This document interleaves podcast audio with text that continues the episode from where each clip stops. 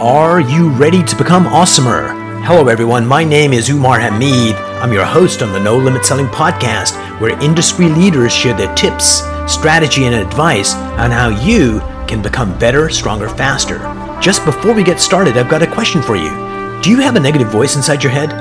We all do, right? I'm going to help you remove that voice in under thirty days guaranteed. Not only remove it, but transform it. So instead of the voice that sabotages you, there's one that propels you to much higher levels of performance and success. There's a link in the show notes. Click on it to find out more. All right, let's get started. Hello, everyone. Welcome to another episode of the No Limit Selling Podcast. Today, we're talking with Imran Hassan. He is the C E O of uh, Think Modular. Welcome to the show. Thank you, Omar, for having me. Uh, it's a pleasure to be here with your uh, listenership. So we met at uh, a meeting where you were talking about uh, Crime Stoppers. Correct. And uh, it intrigued me that why would we need uh, a way for citizens to report an issue or a crime that doesn't involve calling nine one one? So, Omar, um, you know, what Crime Stoppers brings to the community is an anonymous um, way of connecting uh, what the public sees or hears that is suspicious or illegal in their in their neighborhoods, and being able to report that uh, anonymously to the authorities without having to report who they are and provide uh, details about themselves.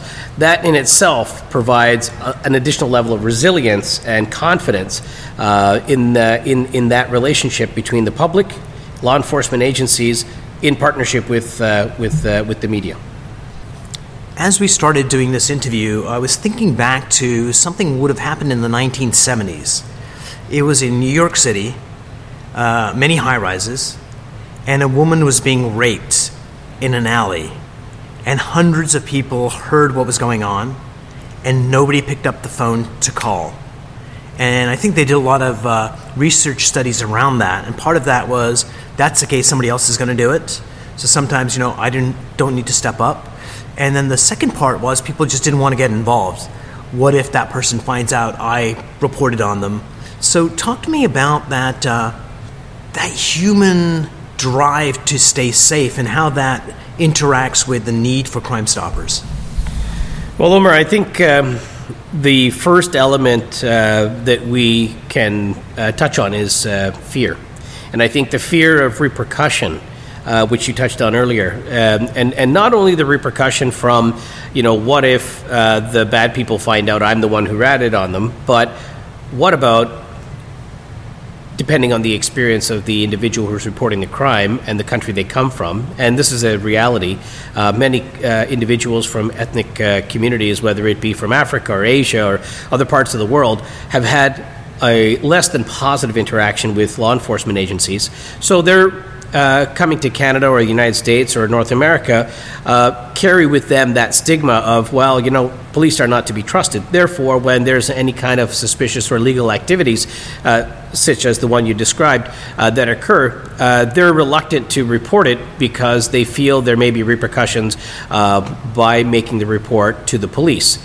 That's why Crime Stoppers allows that intermediary where you can report the activity or the crime anonymously without having to provide your uh, personal contact information. Um, in fact, Crime Stoppers goes above and beyond. Should you uh, inadvertently mention that you are the next door neighbor in in the situation where the crime occurred, we as Crime Stoppers remove that information from the report to keep your anonymity, to keep that anonymity, and then be able to trans uh, transcribe that information over to the appropriate law uh, enforcement uh, authorities. Imran, one of the things you mentioned was, you know, in in many parts of the world, police forces are corrupt, and that lends to people not trusting the police in their home country, whatever country that happens to be, and they come to Canada or the U S or the West, and all of a sudden they're uh, reticent to actually interact with the police. But also in our communities here, uh, I'm visiting Canada, we're in uh, Mississauga, Ontario today, from Baltimore. There's uh, many people in Baltimore that are thankful for the police. There's also communities where the police are the enemy. And that must happen in Canada as well. And the people that need help most are those communities that have violence, that have drugs. And it kind of puts them in a double bind, that they're trapped in a place and they can't reach out to the police. So how do you convey the message that it's, A, safe to talk to Crime Stoppers, but more importantly, how do you get people to actually break that old habit of not wanting to report uh, to actually stepping up and actually doing it? Well, you've um, brought forward um, a lot of interesting points, uh, Umar. Um, I- I'm going to say that in countries around the world where law enforcement um, personnel uh, are not compensated adequately, then corruption tends to occur. But in North America, uh, we have respected our law enforcement agencies and their personnel. We adequately compensate them for what they do, and we have an opportunity to build that bridge of respect and understanding and, and build a friendship. And, and from my personal experience being in Canada uh, for over four decades, uh, I have always experienced um, a positive interaction with police, and it's because of the attitude I bring to the conversation. And I would encourage others to have that same optimism and uh, and keep an open mind and, and understand that, you know, police are your friends. They're not there to harm us. They're there to protect and serve the community and uphold the law. So if there is something that's happening intentionally or inadvertently, they are required to step in and help us find that path to the right path. And I think that's sometimes uh, it could be it could be a struggle. It could be a struggle for individuals to be corrected or to be shown, you know, uh, a path that is less uh, than the path that they had chosen. What's interesting is in the last uh, twenty, thirty years, they've been looking at uh, mirror neurons that uh, are hotwired into who we are as human beings. And the whole thing, as it suggests, is very much mirroring people around us. And I think for us as babies, how we learn is very much mimicking our parents. I think Queen Elizabeth had uh, was interviewed a long time ago where she was asking, how did you learn to be queen? And she said, I learned like a monkey. I saw what my parents did and I, and I copied. And the reason I bring that up is this, is that we have mirror neurons. If you walk down a street and you smile at someone, even though they think you're a nut, they smile back because we're just hotwired to do that. And why I bring that up is this, is you had mentioned your interactions with the police, you brought a certain attitude to those interactions. So if you're nervous or suspicious of police officers uh, and you bring that vibe to them, they've got mirror neurons and they start picking up that vibe and they start reacting to that vibe, even though you may have legitimate reasons for having it, if they misinterpret it, it's going to send that interaction down a certain path. And so really having that optimistic, grounded, rational view of this is how I want to interact with the person sets the tone for the entire conversation. But the question, I guess, that uh, for you and I is, how do we get people to have that positive connection with the government, with the police? Because certainly in Canada and all the Western countries, is there corruption in police forces? Absolutely. Is it uh, minimal? For sure. Whereas it's more prevalent in, in third world countries. So how do we get people to kind of change that mindset around police, that they're here to help us, to serve us, and together as a community, we make this a safer place? It's okay putting it on a sign, but how do you get it imprinted in people's psyche? Well, Umar, I think um, you, you, you mentioned, you know, uh, learning from your environment. And I was always brought up, um, you know, Uh, as a young person, to respect my elders, um, you know, and, and that, you know, has transformed itself into how we interact with, you know, the public and even strangers. And a police officer may not immediately be your friend, but how you interact with that individual will determine the type of relationship you'll have going forward. And you know, from the time you wake up in the morning, if you're grateful that, you know, you're able to wake up and take a deep breath and um And and stand on the right side of the earth uh, to you know to your um, interaction going out into the public, whether it's you know uh, stopping at a red light or uh, or being pulled over because you know uh, there was something uh, um, that, that you may have done inadvertently or intentionally uh, that caused the, the you know the police interaction. Now it's how do you deal with that interaction positively? You could be defense, defensive, or you could be uh, welcoming to, listen, officer, uh, I, I hope you're having a great day. I was, um, and I just wanted to know, was there something here that caught your attention that, you know, I may have inadvertently done? And if you approach the conversation that way, you know, police are humans too.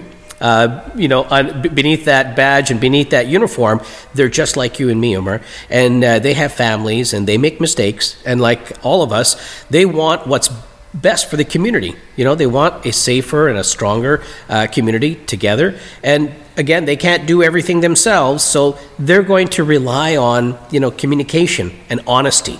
And to be able to just be upfront about, I made a mistake, and let's move forward together. What's the right path? This is a little known secret, but I've gotten off from many, many speeding tickets just with the attitude in dealing with the police officer. It's like, hey, so my sister-in-law borrowed one of uh, borrowed my car, and she was going in Baltimore in the far left lane, ready to make a, a left turn, but you could also go straight, which was legal. And there's a car there with the trunk lit up. And she does that, and it turns out to be a police officer that gives her a ticket. The very next day, I same car, same intersection, same mistake, probably a different cop, but who knows. And I get pulled over. And because I was like, uh, you know, quite friendly, and he said, be more careful next time. So she got a ticket, I did not.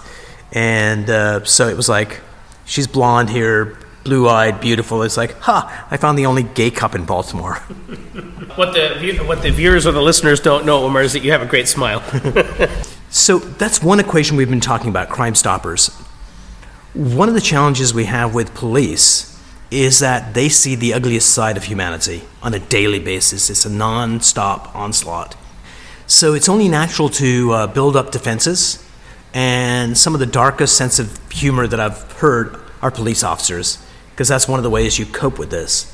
But in order to make this a better community, we also need our police to be more present and connected and understanding. So does Crime Stoppers have a bridge on the other side, or is there another organization that's trying to get police to be actually more accepting of community policing? Well, Crime Stoppers is an organization for uh, you know the, the, the general knowledge of the public, which is not an extension of the police. We are a community-led organization, um, you know that, uh, including myself as the chair for Crime Stoppers, is a volunteer. We're not compensated for what we do, and we're community-minded people. And uh, we are a very diverse group of people from different ethnic uh, uh, backgrounds and and and faith uh, groups and uh, and and gender uh, representing different uh, gender uh, groups. And oftentimes, I've had conversations with our friends at uh, Peel Regional Police. I'm going to go one step further. They're our partners. They're they're more than our friends. Um, and we've had the conversation about there's going to be instances where Peel Regional Police will lead a conversation and Peel Crime Stoppers will walk alongside them. There'll be other instances where Peel Crime Stoppers leads an co- uh, initiative or a conversation and Peel Regional Police walks alongside us.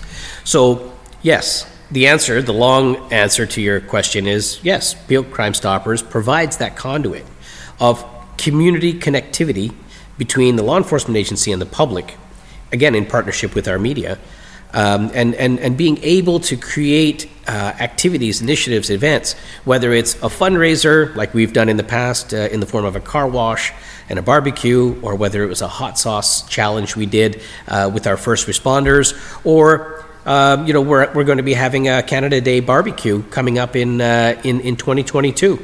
And these are opportunities for the public to interact with our first responders community, including our our, our law enforcement agencies, and um, and it really does help to build those bridges of respect and understanding. So, outside of your work with uh, Crime Stoppers, uh, what else are you doing to make uh, the world a better place? Well, I think uh, we all have a responsibility to make the place that we live, the place that we work, and and the place that uh, you know we raise a family in, uh, a, a better place. And, and how you can do that, um, and, and an example of you know myself, I, I volunteer on the board of uh, uh, Crime Stoppers. I also volunteer on the board of the food bank. And uh, and I know the importance of food insecurity and the uh, continued rise of dependency on food banks. Um, you know, especially through this um, this COVID nineteen emergency, Omar. Uh, and it's not just locally here in Peel or in Ontario or in Canada. It's across North America and around the world. And um, you know what we can do is uh, is help give a hand up to the community in need. And how we can do that is by supporting our local food banks. I'm uh, on the board of directors for Eden Food for Change, uh, but uh, like Eden Food for Change, there's other food banks within Mississauga, Ontario, Canada, and around the world. I would encourage your listeners, uh, if they can, to support their local food bank by either dropping off some uh, some food that uh, is non-perishable, that can be uh, you know, uh, forwarded to the uh, to the members in the community who need it most, or to make a small donation. Um, because food banks have the capability and uh, the capacity to be able to buy food um, much more uh, in abundance than what you and I can do when we go to a grocery store. And um, and remember, uh, the community in need can't survive only on non-perishable food items. They also need fresh food. They need vegetables, they need fruits, they need meat, they need cheese, they need milk, and other products like that. And food banks can buy that if you make a donation, and then they can serve those members in their community who are most in need. I am sixty-one years old, and there's not been one day in my life where I did not have enough food. Not even the thought of, I don't have enough food. So it's, it almost disconnects you from the need that food banks exist. Like it's a thought, it's an it's an idea. And I think uh, it's, dear listener, it's your job to go to a food bank and be there when food is served. In uh, in Baltimore, they have this uh, organization called Our Daily Bread, and they reach out to churches, and they have a uh, hundred casserole pans, and they give it to many many churches, and they make one kind of casserole. So there's a hundred dishes of that, and they put it in their freezer, and every meal they get the hundred cans out, and they have salad and other things, and homeless people come. And so I got a chance to actually go there and sit down and eat with the people and see how essential that was. You don't know till you walk, not necessarily in the other person's shoe, but he's be close by and you hear their stories. And I'm going to share one horrific statistic with you. In the U S, if you see a homeless person with an empty cup with no money in it, and you reach in your wallet and you put a ten dollar bill in that cup, that human being for that moment is richer than fifty percent of all Americans. Because there are people that have houses and homes, but their uh, their net worth is negative. That ten dollars in your cup is enough to make you richer than fifty percent of the public. Uh, we're all blessed. Go out there, help your community, and the best gift you can ever give is of your time and your money, because you get that gift back in just the feelings of being useful. And if I can add to um, what you've said, and I echo everything that you've uh, you've mentioned, Omar, there's one thing that we can give in abundance that will never make us more uh, or, or make us less rich, um, and that is a smile. And when you smile at someone, it's contagious in a, in a good way. They will smile back. And when you smile at someone, think about the mental wellness that that person uh, is going to experience, the uplifting spirit in that person to perhaps survive one more day. And that's simply because of your smile. A friend of mine had told me that uh, he never gives money to homeless people unless he gets their name, gets their story, because that human contact, because most of the human contact that people on the street have is negative. And he's teaching his kids, this is a human being, and we get to hear their story, and we get to connect with them as a human being, is that uh, we shouldn't lose sight of that. It's human to human, doesn't matter who you are, uh, Prime Minister of Canada or someone on the street, uh, we need that connection, we need that kindness. Imran, before we part company, is there one word of wisdom you would give our listeners, maybe a mind hack that would make them more productive or happier or just more uh, more joyful in this world? Well, when it comes to food insecurity and and and, and you know, serving our uh, community in need, I, I, I think of the adage, uh, you know, when you give a man a fish, you feed him for a day, but if you teach a man to fish, you'll feed him for a lifetime. So um, I'd encourage, you know, uh, your listenership to to not only help give a hand up to that community in need, but to show them how they can support themselves. Imran, uh, thank you so much for spending time with me today. Learned a lot, and uh, can't wait to lend assistance to our people in Mississauga, Brampton, the Peel region. Thank you so much for being on the show. Thank you for having me, Omar, and uh, safe journeys to you. I know that uh, you're a bit of a uh, uh, a travel bug, and that uh, you'll be uh, moving around the uh, the globe. And look forward to uh, reconnecting with you when you're back. If you enjoyed this episode, please go to iTunes and leave a five-star rating. And if you're looking for more tools, go to my website at no limit selling dot com. I've got a free mind training course there that's going to teach you some insights from the world of neuro-linguistic programming, and that is the fastest way to get better results.